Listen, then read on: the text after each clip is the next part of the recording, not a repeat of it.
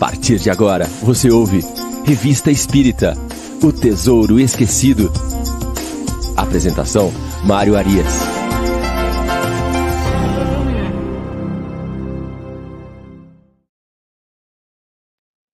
Olá, amigo ouvinte da Rádio Idefran. Estamos de volta com o programa Revista Espírita O Tesouro Esquecido. Hoje, sábado, dia 30 de outubro de 2021. É um prazer estar aqui com vocês, abrindo amanhã de trabalhos ao vivo da Rádio Idefran. Manhã com Kardec. Vamos até o meio-dia. Agora, às nove, Revista Espírita, O Tesouro Esquecido. Às dez horas, nós teremos o Livro dos Espíritos em Destaque, hoje com a apresentação de Ricardo Fadu. E às onze horas, o Evangelho no Ar, tradicionalmente com a apresentação de Chico Cruz. Então, até meio-dia, não saia daí, prepare o seu café, o seu pão de queijo tem muita coisa boa para vir, muito Kardec, muita participação aí dos nossos amigos internautas, dos amigos ouvintes da Rádio Defran, que estão espalhados por todo o Brasil e por todo o mundo. Muito bem, sabadão de sol começando aqui, finalzinho do mês de outubro. Vamos rompendo aí esse período sombrio de pandemia, que nós possamos ter aprendido bastante com isso, é, sobretudo é, o que não fazer, não é? Vamos aprender aí a, a, a, buscar um pouco mais de contato com os nossos amigos, limpar um pouco da nossa, é, do nosso egoísmo, do nosso amor próprio, entendendo que nós somos um conjunto e que estamos aqui todos com o objetivo de evoluir espiritualmente. Pois bem, nosso programa de número 83, estamos caminhando na Revista Espírita, mês de setembro de 1859.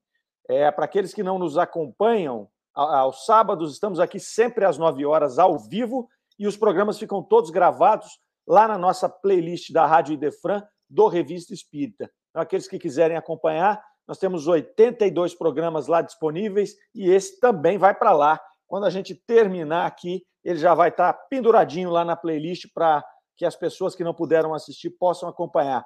Grande abraço para o João Henrique, nosso coordenador técnico aí do dia de hoje está lá nos estúdios virtuais da Rádio Defran, proporcionando essa oportunidade de estarmos aqui com vocês. A turma já está chegando aqui, o pessoal vai se manifestando aí pelo chat, os internautas. Nós estamos aqui com a dona Irene Pimenta, lá de João Pessoa, na Paraíba, Chile Rejane, sempre conosco também, de Poços de Caldas, Minas Gerais. O Renato Machado está de volta aqui, lá de Porto Alegre, ó, muito sol lá em Porto Alegre. Hoje também, choveu bastante ontem, Renato, por aqui, no interior de São Paulo. E hoje está de sol, um sol bonito, maravilhoso. Vamos começando esse fim de semana espetacular aí. José Ricardo De Vita está aqui conosco, Reinaldo de Sarandi, Tati Oliveira, lá do Luz e Amor, Karen Acari, aqui de Franca, Armando Caetano está conosco também, e a Gisele Nascimento.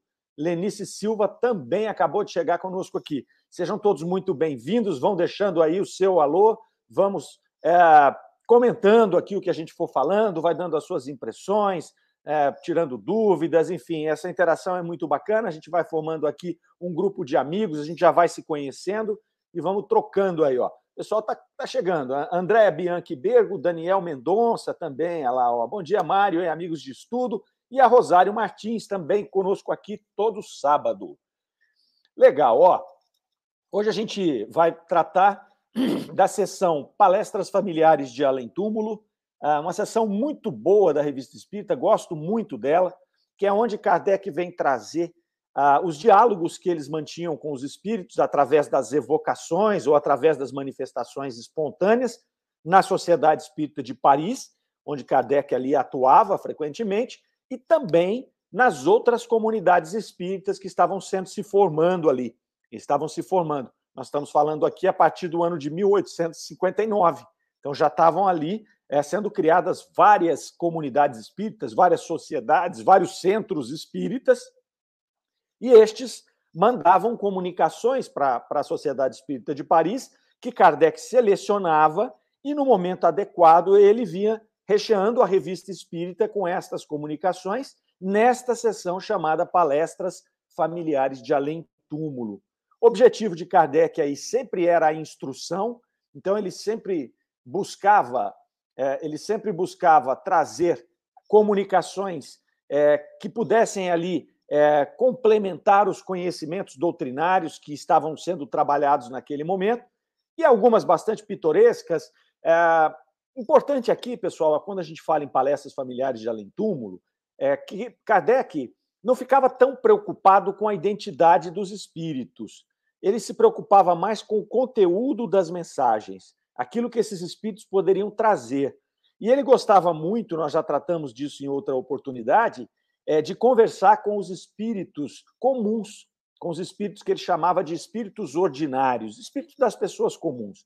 Né? Porque a gente pensa assim em comunicações espirituais, a gente já logo imagina falar com um mentor espiritual, com um espírito desenvolvido, para trazer grandes ensinamentos. Mas Kardec vai nos dizer que ele aprendeu muito e que as pessoas têm muito a aprender com essas conversas com pessoas comuns. Porque essas pessoas comuns trazem a impressão do plano espiritual né, e trazem ali informações que vão ajudar a grande maioria de nós, que somos pessoas comuns aqui, né, que estamos aqui na terceira ordem, traçando o nosso caminho evolutivo. Então, é, essas informações, esses relatos desses indivíduos vão nos ajudar né, a construir o nosso conhecimento e nos preparar para a chegada na, no plano espiritual. Muito bacana, então, é, esta sessão. Hoje nós vamos ver é, duas, duas comunicações de oficiais. É, aquele momento ali estava ocorrendo uma guerra, tinha terminado uma guerra, né, também falamos sobre isso já. A primeira comunicação aqui ela tem o título Um Oficial do Exército da Itália, e, na verdade, é a segunda evocação deste oficial. Kardec havia tratado é, é, desse tema, desta guerra que estava acontecendo ali na França naquele momento, na Europa, é, em um artigo chamado O Zuavo de Magenta, onde ele evoca um espírito de um soldado é, argelino, que era chamado de Zuavo, é, que havia lutado na Batalha de Magenta, no norte da Itália. Essa guerra que estava sendo travada ali era uma guerra entre a França e o Império Austro-Húngaro.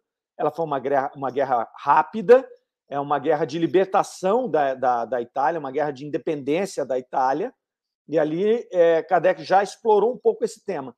Ele convida, então, na, nesse artigo do Zuavo, ele entrevistou o soldado e depois ele entrevistou o oficial, um oficial da batalha, morto na batalha.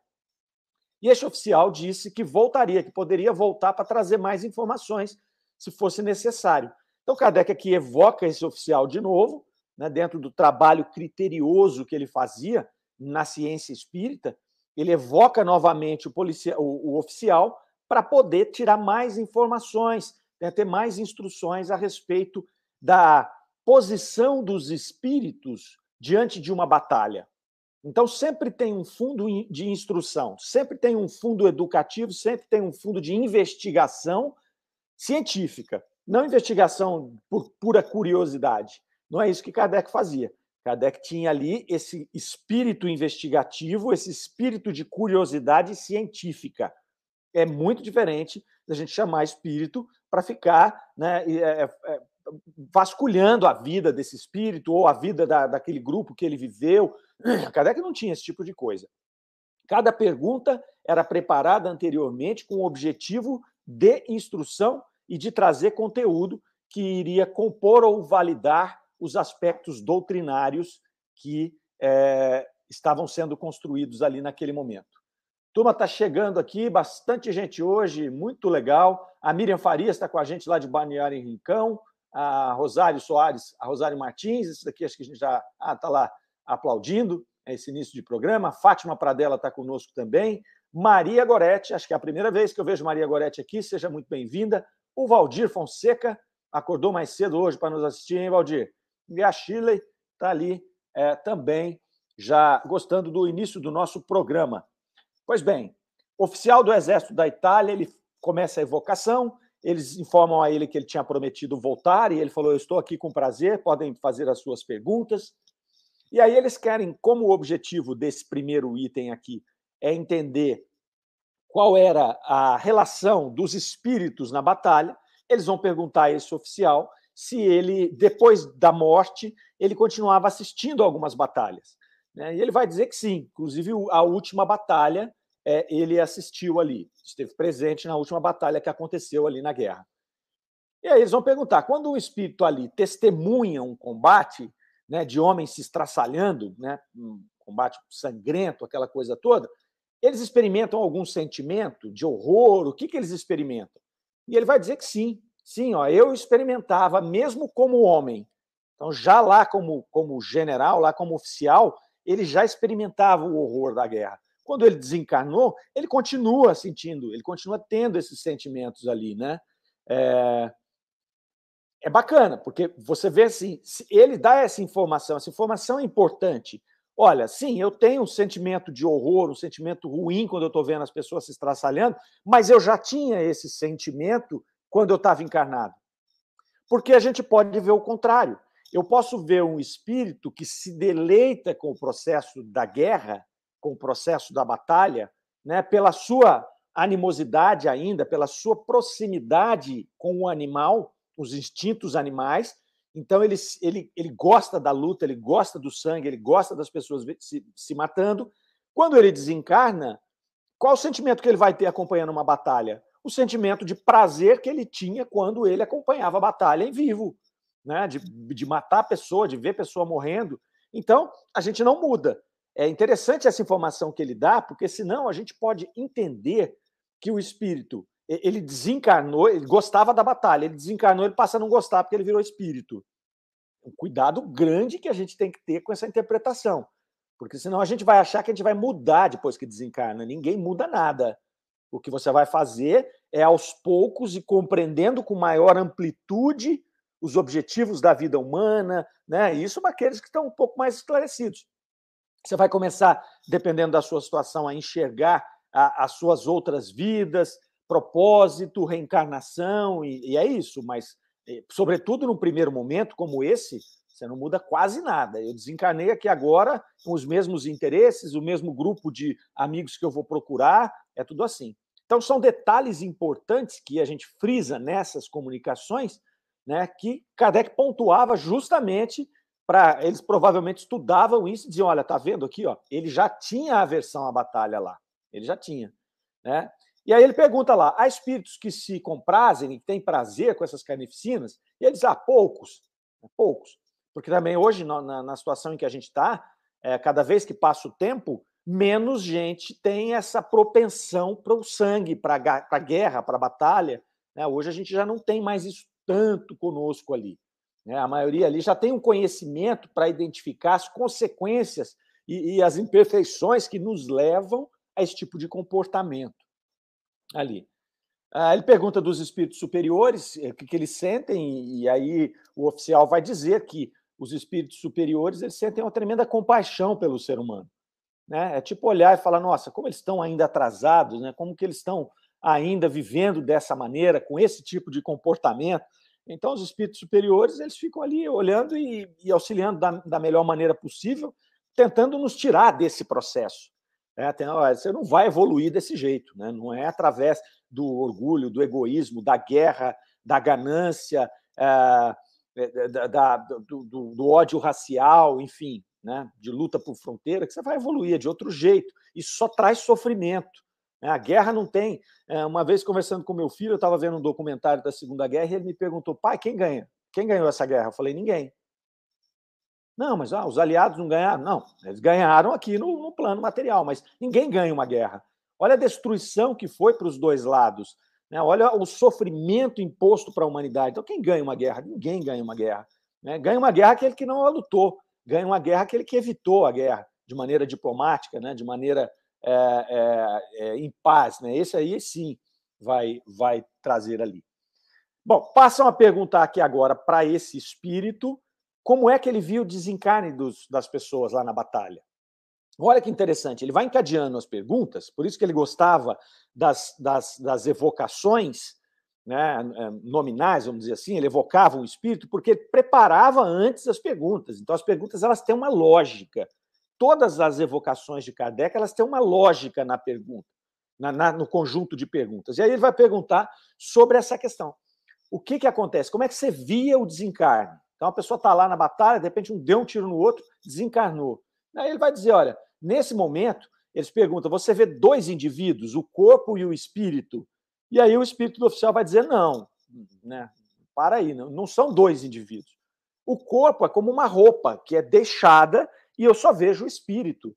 É isso que acontece. Então ele, ele recebe um tiro, esse tiro causa a morte física orgânica daquele indivíduo, e, na verdade, a individualidade, que sempre foi o espírito, que estava vestida de um corpo físico, abandona esse corpo físico e sai né, para, uh, uh, para a sua outra vida. Eu já não tenho mais esse corpo físico orgânico funcionando aqui.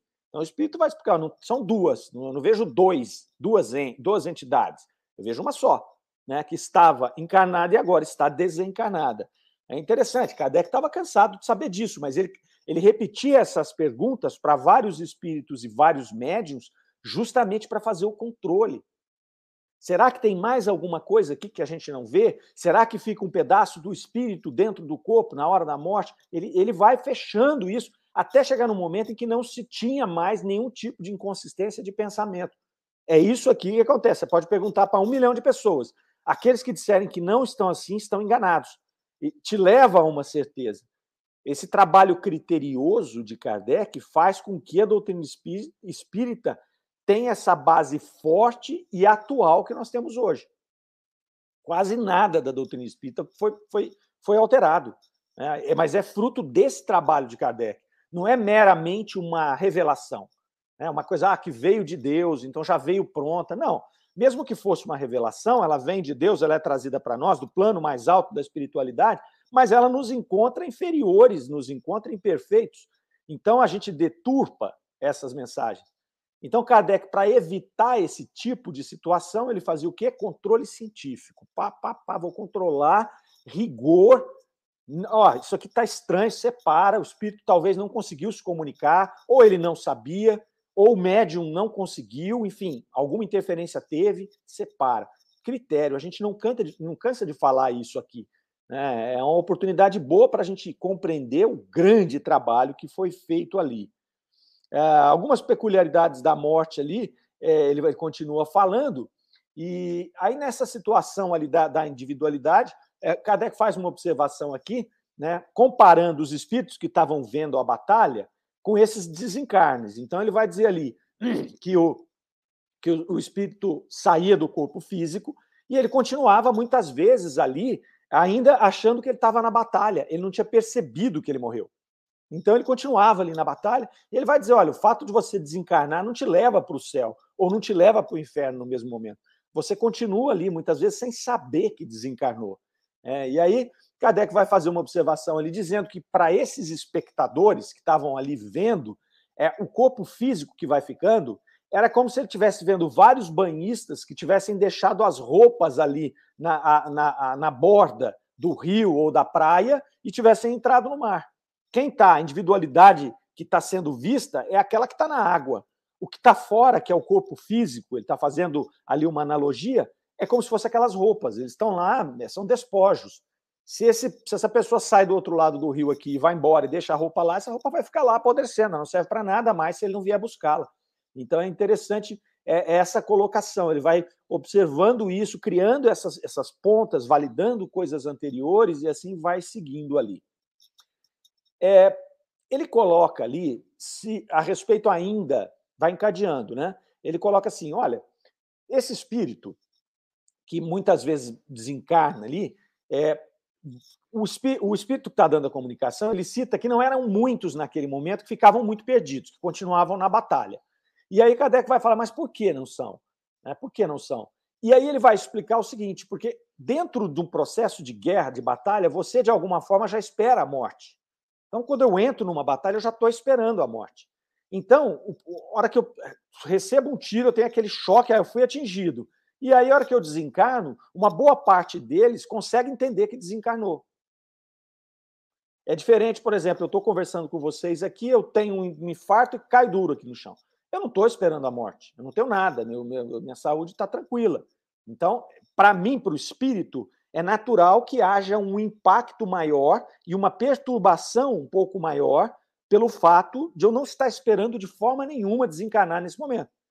Aí vai dos meus conhecimentos, do, da, do meu merecimento, da minha evolução para eu poder, o mais rápido ou menos rápido, entender esse processo, reconhecer os espíritos que estão à minha volta. Opa, peraí, mas meu pai está aqui? Meu pai faleceu faz 40 anos. Ah, tem um primo, tem. Então é você começar a ter essa clareza. E lá, no caso da batalha, a pessoa já está com essa expectativa de morte. Ela pode morrer a qualquer momento. Algo pode atingi-la a qualquer momento. Então ela já está esperando pela morte. E aí ocorre que nesta batalha, nessa última batalha que eles estão se referindo, houve uma grande tempestade que interrompeu a batalha no final. E aí Kardec quer saber o seguinte: olha, essa tempestade foi fortuita. Não era que o tempo estava fechado e que já esperava-se essa tempestade. Então contam a, a, os relatos da batalha que o céu estava tranquilo, de repente fechou o tempo e desceu água. E aí ele pergunta para o espírito se esse evento fortuito foi algo provocado. E aí o espírito vai dizer: olha, esses eventos fortuitos normalmente são provocados pela vontade divina. E ele falou: mas alguma das partes provocou essa, esse processo de criar essa tempestade? E aí ele vai dizer: olha, sobretudo os nossos inimigos. Porque se não fosse essa tempestade ter interrompido a batalha, não teria sobrado um austríaco. Nós teríamos matado todos. Então é interessante, depois Kardec vai fazer, a gente vai ver na próxima semana, um artigo falando da tempestade, da influência, ele explora esse tema com outros, com outros espíritos, para verificar se ah, os aspectos do planeta Terra, ah, os eventos que ocorrem no planeta Terra, podem, em algum momento, ter influências do plano espiritual, podem ser provocados pelo plano espiritual. Nós não vamos avançar nesse tema agora, porque ele faz só esta colocação para esse espírito e depois é que ele vai explorar esse assunto e vai trazer um outro artigo. Kardec tinha muito disso também, né? tipo cenas dos próximos capítulos ali. Ele vai deixando essa, essas pontas aí para amarrar depois com informações mais, mais é, interessantes. Uma coisa que a gente já pode adiantar aqui é que, independentemente de haver ou não haver essas influências, a gente não pode entender que tudo é oriundo de uma vontade divina específica, específica.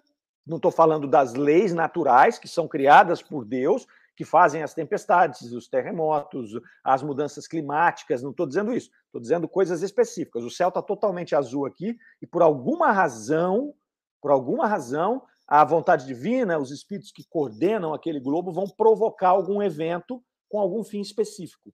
É, é importante a gente observar que ele deixou ali esses eventos fortuitos podem ser causados com o objetivo específico de, no caso, interromper a batalha. Senão a gente fica meio neurótico, o espírita tem a mania de ficar neurótico com as coisas, e toda vez que vai chover, ele acha que é um evento fortuito, que a espiritualidade está se movimentando para fazer aquele evento e tal. E não. 99,999999% das vezes o evento climático é natural, está dentro das leis naturais dentro dos processos atmosféricos naturais do planeta, que vai chover, que vai ficar mais seco, que vai esfriar, tá certo? Senão a gente vai achar que tem os espíritos estão controlando a nossa vida o tempo todo e controlando todos os eventos. Não, existem leis naturais que regem isso. Senão não precisaria ter leis naturais. Né? A espiritualidade controlava tudo como se fosse um jogo de tabuleiro. Tá certo? Vamos ver quem está chegando aqui. Lise Fernandes, chegou com a gente às 9 h 09 João. Olha lá. Inês Cirilo, Inês Cirilo, falando para nós que chegou. Bom dia a todos. Chegou às 9 h 14 Estava tomando um cafezinho lá, mas chegou, vai dar para aproveitar. Ah, o Daniel Mendonça, bacana a relação da revista Espírita com as questões 541 e posteriores do Livro dos Espíritos. Kardec vinha fazendo isso, né, Daniel? Ele vinha, ele, ele tinha já, o Livro dos Espíritos já estava escrito em 59, né? E ele vinha encadeando esses assuntos. E quando ele fazia as perguntas, quando ele preparava, é, tranquilamente ele conectava com aquilo que estava lá no livro dos Espíritos. Uma forma de controle, uma forma de validação, uma forma de reforçar para o assinante da revista, né? e até deixar pronto para nós aqui, 200 anos depois, analisando a, a, a revista espírita, para você fazer um reforço. Kardec era um pedagogo, né? ele era um professor fantástico, então, o que ele fazia? Ele repetia o tema, ele falava daqui no, no livro dos Espíritos, depois ele vinha na revista e recheava com informações dos espíritos que corroboravam aquelas, aquelas colocações doutrinárias que ele havia compilado no Diálogo dos Espíritos. Bem colocada aí, né, sua, sua, sua fala. Shirley Rejane lá, perfeito. Andréia Bianchi Bergo. Quando eu chegar ao plano espiritual, gostaria de continuar com o amor em todos os sentidos ao próximo. Se você já desenvolve esse sentimento aqui, você vai levar ele para lá. O que não dá é para a gente desenvolver aqui um sentimento de inveja, de ódio, de rancor e achar que vamos chegar no plano espiritual e vamos ter uma transformação do nosso sentimento. Por isso que é urgente nós começarmos a mudar a nossa conduta. Tentar, pelo menos. Né? Tentar. Porque a gente não vai mudar, às vezes, da noite para o dia, mas eu tentar, eu me policiar, eu entender que, poxa, esse sentimento que eu tive aqui é um sentimento de inveja, de rancor, de raiva, de destempero. Eu não quero ele para mim, eu quero mudar. Aí vai fazer, né, André? Com que a gente, ao desencarnar, que nós tivemos o, uma clareza maior do espírito, nós não tivemos mais o, o, a limitação do corpo físico, vai expandir esse sentimento positivo. Essa é a chave. Né? Essa é a chave da vida essa é a chave da vida. E a doutrina espírita nos dá os caminhos. Esse tesouro vai mostrando para a gente. Ó, o caminho é esse aqui. Dá para fazer. Né? Dá para fazer. Com tranquilidade, né? com amor próprio. Eu não posso ficar bravo comigo toda hora por quem eu sou. É, eu, fui, eu, eu sou uma construção. Não posso falar, você é imperfeito mesmo, então larga a mão de você, porque você não tem mais jeito. Não, tem jeito sim. Tem jeito sim. A primeira coisa é a gente entender como. Né? Quem eu sou? Por que eu sou assim? Por que eu trago esses sentimentos em mim? E depois, quais as ferramentas eu tenho disponíveis para avançar nas mudanças que eu quero? E aí eu tenho o Evangelho, né, a moral cristã, que Kardec já nos colocou. Nós vimos isso semana passada, ele falando. Né, a moral cristã é a chave, é a chave. Né, o, o Jesus, o nosso modelo e guia, modelo e guia da humanidade. Então tá lá. Conhecimento técnico, está todo dentro da doutrina espírita experiências dos outros, está tudo aqui, a gente está fazendo isso agora. A gente está vendo uma experiência de um espírito que está contando para a gente um monte de coisa. Aprender com a experiência do outro é cortar caminho. Eu não preciso errar para aprender se alguém já errou na minha frente. Então tá, nós estamos mandando uma trilha, a pessoa vai cai no abismo. Eu tenho que aprender, olha, ali tem um abismo, ele já caiu, eu desvio. Se eu for, ah, eu vou lá porque eu não vou cair, vou cair também. Né? Então, é, posso aprender de maneira diferente. Então, bem legal. A Karen Akari, feliz do espírito que consegue trabalhar os sentimentos enquanto está encarnado. Isso mesmo que nós falamos. Né? Bom senso, a Rejane Las 926, Kardec intercalando os estudos para nos trazer melhores comparações. É, a revista Espírita ela é essa tribuna livre. Ele vai pondo vários assuntos, assuntos atuais de, de 1859, assuntos políticos, sem envolver qualquer questão partidária ou ideológica. Kardec não, não, não misturou isso com a doutrina espírita. Né? Ele, ele, inclusive, repreendeu quem colocava isso, porque isso normalmente é, são fatores de, de, de, separação das pessoas, e, na verdade, a doutrina espírita tem o objetivo de unir as pessoas e não de separar. Então, ele trazia essa diversidade, né? Cada que era fantástico. Então, tá lá, o pessoal gostando, o Luciano Boésio lá dando seu bom dia, e a Miriam Farias deixando para a gente lá que a reforma íntima é essencial. Esse é, talvez seja o nosso grande objetivo. Segunda evocação, que nós vamos ver hoje, General Roche. É, esse general foi evocado. E aí eles vão começar a introdução ali da evocação falando com ele, que a senhora J, que era uma médium, né, Kardec evitava é, ficar nomeando os médiums, ele tomava cuidado, alguns ele nomeava, né, alguns trabalhavam com eles ali, senhora Costel, e tem outros vários ali que, que que ele nomeia ao longo da revista, mas muitos eles não nomeiam. Então ele vai dizer aqui que a senhora J tinha dito que esse espírito do general Rocha tinha se comunicado espontaneamente com ela, né? E aí eles perguntam com qual intenção você se comunicou com ela espontaneamente, né? Ninguém tinha te chamado aqui, não, tinha, não tínhamos evocado. Então ele está entendendo por que, que você se aproximou. E aí ele falou: não, é que ela me trouxe até aqui. Eu fiz esse contato com ela porque eu queria provocar a evocação porque eu tenho algumas coisas para falar dentro desta linha de raciocínio que vocês estão trilhando. A gente percebe ao estudar a doutrina espírita que havia uma hierarquia espiritual por trás daquele processo de comunicações e havia um propósito muitos espíritos que se manifestaram e que estão dentro do contexto da revista espírita, lá do livro Céu e Inferno, é, falaram o seguinte: eu fui forçado a vir aqui. Eu não queria vir, eu não vim espontaneamente. Alguém chegou e falou: venha que você tem um trabalho a fazer. Um deles, inclusive, foi quando a primeira vez, em 58, que Kardec fala do espírito de verdade, é, ele vai dizer: Eu não queria ter vindo aqui. Quem me chamou foi esse tal de verdade aí. Vocês imaginem, né? Espírito de verdade, vai lá, traz a pessoa, vai fazer aqui, né? E mais, eles controlavam principalmente o que o espírito não podia dizer. Eles não ficavam direcionando o que ele iria dizer, mas eles estabeleciam limites nas comunicações. Tanto que muitas vezes é perguntado para o espírito, ó, e, e, esse aspecto? Ele fala, não, esse aqui eu não estou autorizado a falar sobre ele. Não, esse aqui vocês não têm ainda maturidade para poder abordar esse assunto.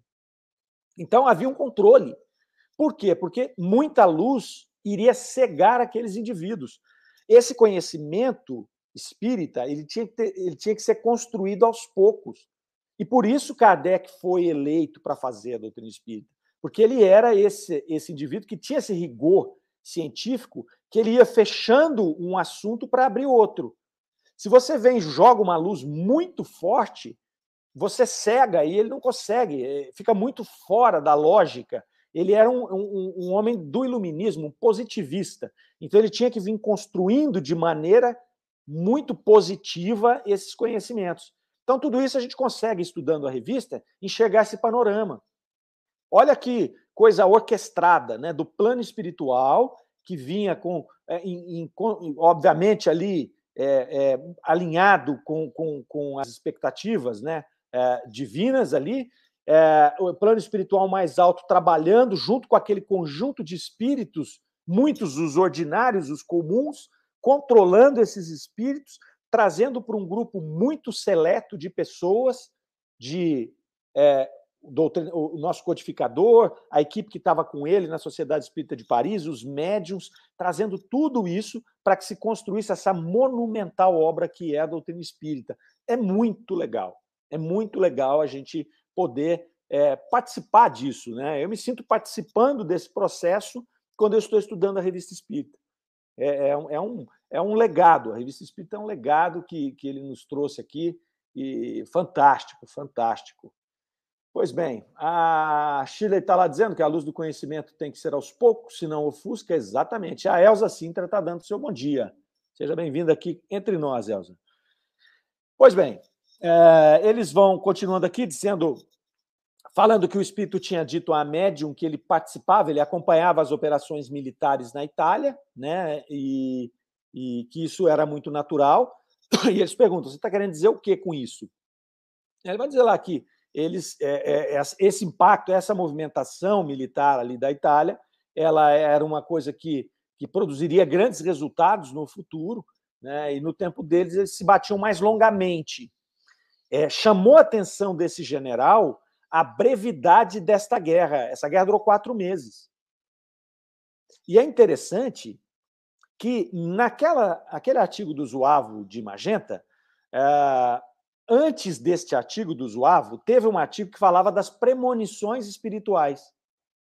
Um espírito se comunicou antes da guerra acontecer, ele informou que haveria a guerra, as pessoas que estavam entrevistando o espírito estranharam, porque tinha sido marcada uma reunião diplomática 30 dias depois desse fato, dessa comunicação, e eles disseram: não, mas estão é, achando que não vai ter guerra, porque essa reunião diplomática vai resolver os assuntos de fronteira ali e não vai ter guerra. E o espírito falou: não, inclusive essa reunião não vai acontecer. E nesse momento eles perguntaram para o espírito: mas a guerra vai ser longa? Ele falou: não, a guerra vai ser muito breve. Isso foi dito antes da guerra acontecer. O espírito já tinha o conhecimento de que, ah, pelo andar da carruagem, a coisa não ia sair de maneira pacífica, e que mas seria uma guerra curta. E esse espírito agora está dizendo isso. Ele acompanhou eh, esse processo inteiro da guerra porque chamava atenção, porque ela traria consequências. O quê? De guerras mais curtas. Claro que depois nós tivemos uma longa guerra, a Primeira Guerra Mundial, e uma longa Segunda Guerra Mundial, né? Mas é isso aqui, eu entendo que ele está dizendo que é um avanço da humanidade. Ou seja, a gente gasta mais tempo na diplomacia e se chegar às vias de fato de ter uma guerra, que ela seja o mais curta possível, por conta de que ela vai trazer prejuízo para todo mundo. Quanto mais a gente desenvolve a empatia entre nós, seres humanos, menos a gente aceita a guerra. Pensa hoje, não dá para ficar imaginando uma grande guerra hoje. Os meios de comunicação, a internet, todos os meios de comunicação, eles fazem o quê? Eles vão criando essa empatia, eles vão tirando fronteiras. Então ninguém mais vai dizer para nós é, que o chinês é um inimigo meu. Porque a gente vê documentários da China, a gente vê filmes chineses, gente, muitas pessoas viajam até a China e ali percebem que são seres humanos como nós. Com os mesmos sentimentos, com as mesmas aspirações, com as mesmas dores, com as mesmas dificuldades dentro do seu contexto social e político. Então você vai, você viaja, você vê a pessoa lá passando necessidade, aí você vê o outro trabalhando lá fortemente em algum lugar, você vê o outro criando os filhos, levando os meninos na escola. Então, isso você vai criando uma empatia entre os seres humanos do globo. Então, não é mais aquele negócio, né, numa era viking, por exemplo, que eles pegavam os barcos, invadiam outro lugar e matava todo mundo, mulher, criança, matava todo mundo, idoso, porque não havia empatia. Era como se aquele povo, né, se um viking nórdico lá vem para a Inglaterra, era como se o inglês fosse um, uma outra espécie. Um outro animal, um outro ser. Que eu matar esse indivíduo não representa nada para mim. Então, o processo de empatia vai fazendo com que vá mudando a mentalidade. Você tem ainda espíritos belicosos, mas você não tem unanimidade na guerra. Quando você pega a primeira, a segunda guerra, no começo dela tinha unanimidade. Todo mundo, nossa, é a guerra mesmo, nacionalismo, vamos pro pau. Hoje, se você for movimentar uma guerra, as pessoas vão falar: ah, para, cara, que eu vou dar meu filho para ir lá trocar tiro por vocês? Pelo seu ideal, pelo seu, pela sua ideologia, ou o que quer que seja? Esquece, resolve isso de outra maneira. Tanto é que os exércitos hoje eles são exércitos chamados mercenários, são exércitos pagos. Não é mais aquele exército, a grande esmagadora maioria do exército profissional hoje, o que iria para uma guerra, ele é um exército de carreira. Não é um exército de voluntários que vão lá pela pátria, para eu morrer pela pátria. Não. É, o filósofo Luc Ferry tem uma obra maravilhosa, chama Família Amo Vocês, que ele vai mostrar a transição do sagrado. Ele vai dizer que o sagrado no passado estava na pátria, estava na religião. Tanto que pessoas morriam e matavam por esses dois elementos que ele chama de sagrados. Isso foi se transformando. Hoje o sagrado é a família. Eu estou disposto a morrer e matar, eventualmente, pela minha família. Esse é o sagrado. Mas eu não estou mais disposto a matar e morrer pela minha pátria. Negativo. A pátria a gente tem outras maneiras de resolver. Agora, se alguém invade a minha casa e oferece perigo para os meus filhos, é natural que instintivamente eu me defenda. Mas eu não vou mais me defender, pegar armas e nem deixar que o filho meu vá, né, é, não vá fugir à luta. Né? Hoje foge a luta, sim, não, nós temos outros meios de fazer. Estou né? divagando aqui, deixa eu voltar para a revista espírita, né? senão vocês vão ficar bravos comigo.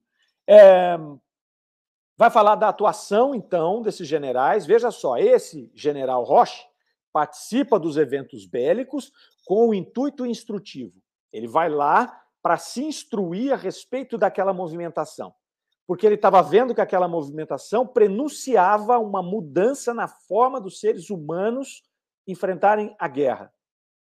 Muito legal. Porque aí às vezes a gente olha e fala: ah, o planeta está piorando, tá ficando, não está piorando, não. Esquece. Não está piorando, não. Cada dia que passa a gente melhora. A gente hoje dá vazão e, se, e cria indignação de coisas ruins, o que é fantástico. Isso salta aos nossos olhos, fala: isso aqui é ruim, não devia acontecer né? mas não pode dar a impressão de que está piorando. Está melhorando. O fato da gente se indignar quando uma pessoa mata a outra lá na China, na África, na, não sei lá onde, significa que nós estamos nos melhorando. Eu não quero mais isso. Nem para mim e nem para um africano, ou para um hindu, ou para um chinês, que é meu irmão, que é igual a mim, podia ser comigo. Eu teria o mesmo sentimento, o mesmo sofrimento dele se estivesse passando comigo.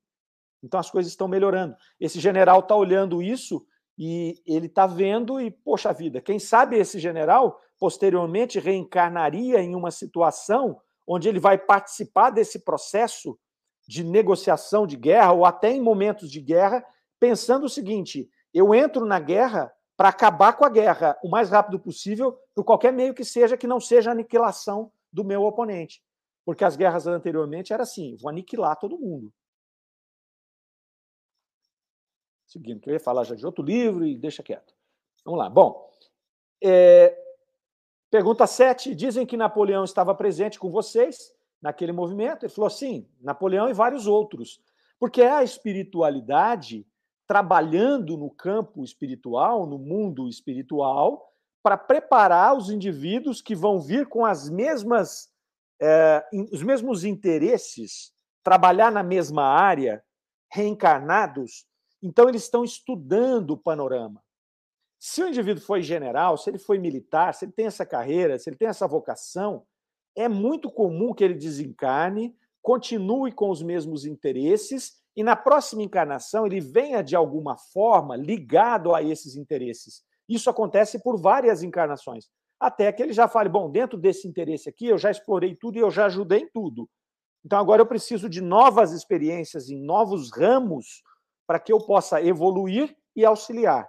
É assim que funciona essa lógica maravilhosa do plano espiritual e da evolução dos espíritos ao longo dos planetas. Pergunta ali, é, eles eram terríveis, né?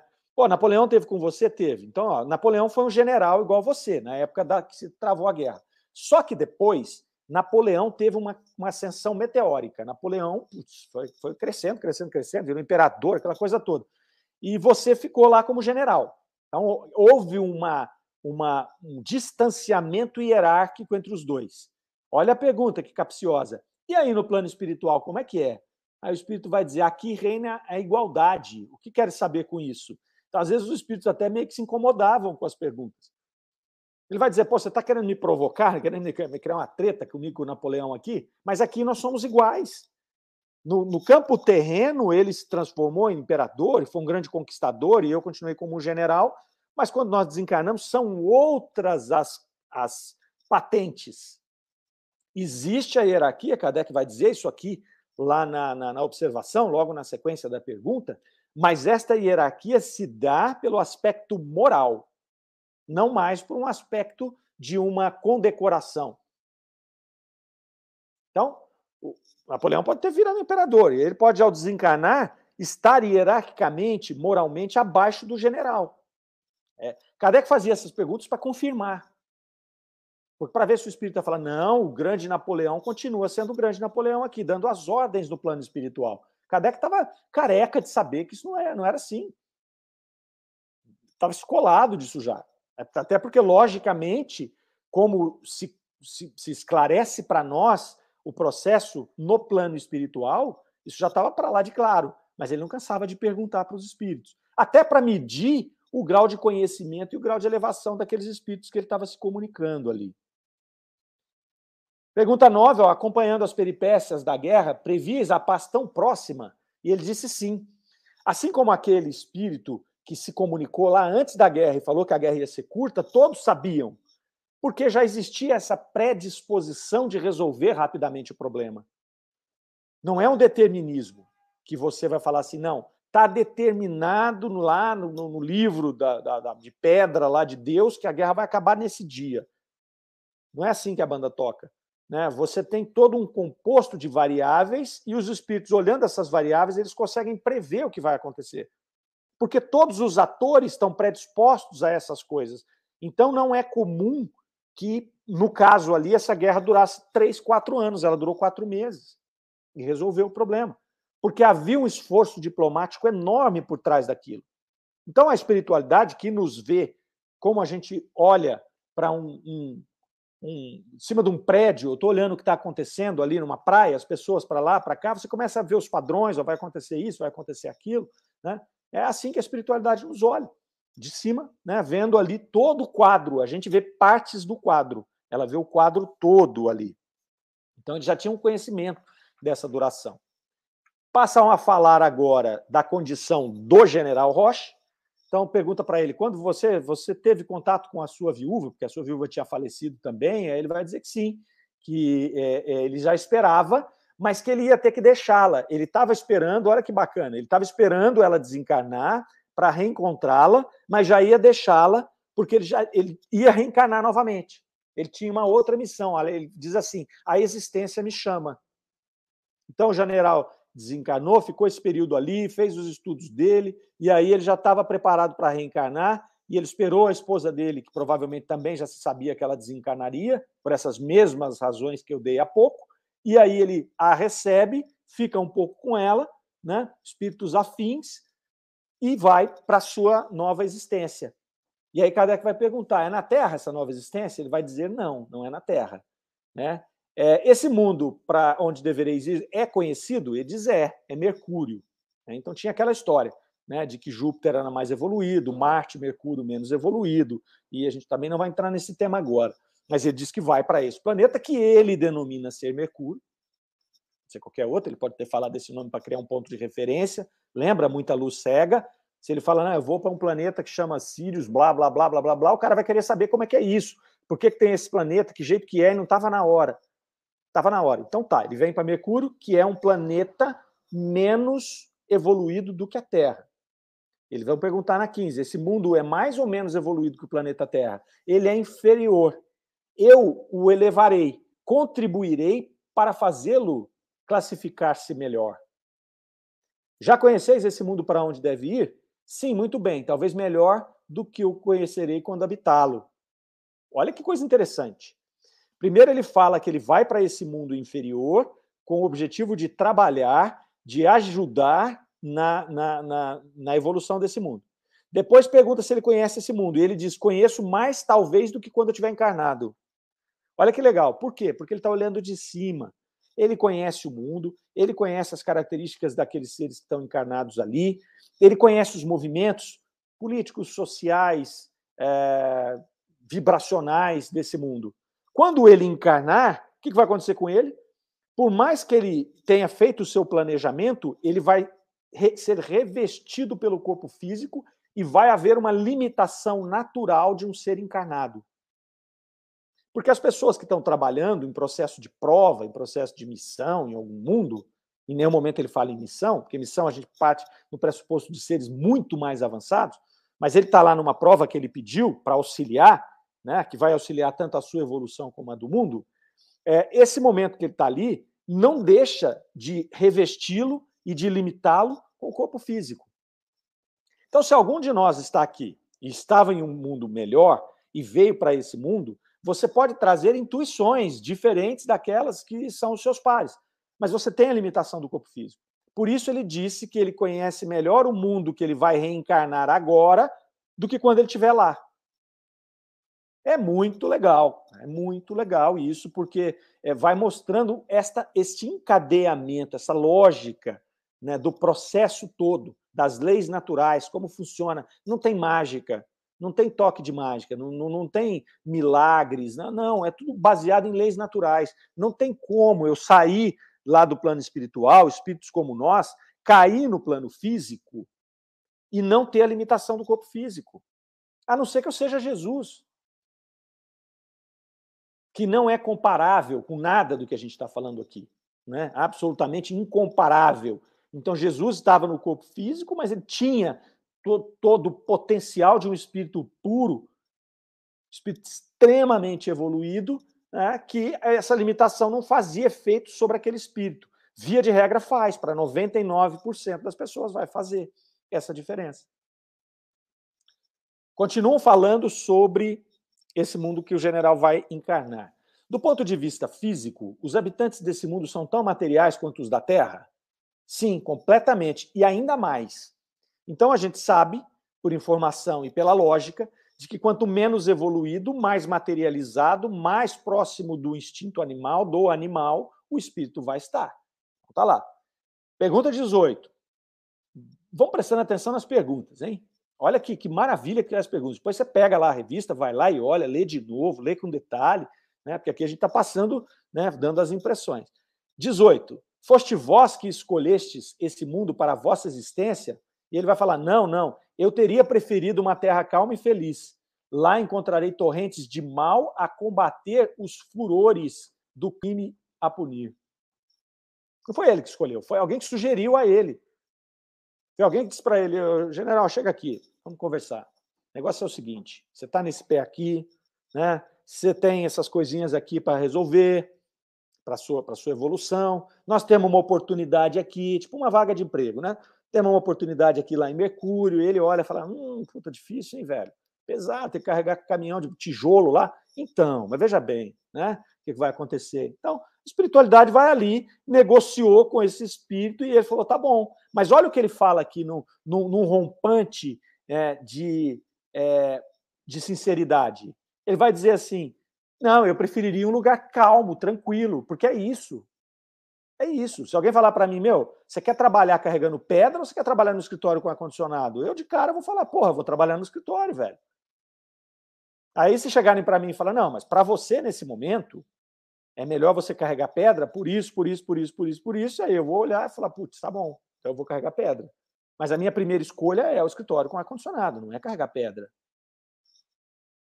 É muito interessante aqui. Aí Kardec faz uma observação, ó. Quando nossos missionários cristãos vão a povos bárbaros para tentar fazer que neles penetrem os germes da civilização, não desempenham uma função análoga? Por que então nos admiramos de que o espírito elevado vá a um mundo atrasado com o fito de fazê-lo progredir? É isso. O Kardec está dando um exemplo aqui material para poder conectar com esse exemplo de uma saída do plano espiritual de um patamar mais alto para vir trabalhar em um patamar mais baixo, com um tremendo sofrimento de uma vida. 19. Esta existência vos é imposta por constrangimento, ou seja, se for obrigado a ir, né? foi compulsório? Não. Foi-me aconselhada. Fizeram-me compreender que o destino, a providência, se assim quisesse, ali me chamava. É como a morte antes de subir ao céu, é preciso sofrer. Infelizmente, eu não sofri o bastante. Olha que resposta espetacular. Essa existência lhe foi imposta por constrangimento. E ele vai falar: se Deus quisesse, me chamaria lá e me colocaria lá, compulsoriamente. É assim. Mas não foi o caso. Eles me fizeram compreender, ela me foi aconselhada. Eles me fizeram compreender. Olha, você precisa, para você evoluir mais rápido, você vai sofrer lá, mas esse sofrimento vai te dar um ganho de evolução que vai justificar. E você nos ajuda, falando do ponto de vista do plano espiritual, né, de quem está planejando, a caminhar esse mundo. Então vamos, vamos comigo. Um convite. Um convite. É, é espetáculo. Né? Sois feliz como espírito? Sim, sem dificuldades nenhuma. Quais foram as vossas ocupações desde o momento em que deixaste a terra? Visitei o mundo, a terra inteira. Isso exigiu de mim um período de muitos anos. Aprendi as leis de Deus, aprendi a conduzir os fenômenos que contribuem para a vida terrena. Lembra da tempestade? Lembra da tempestade?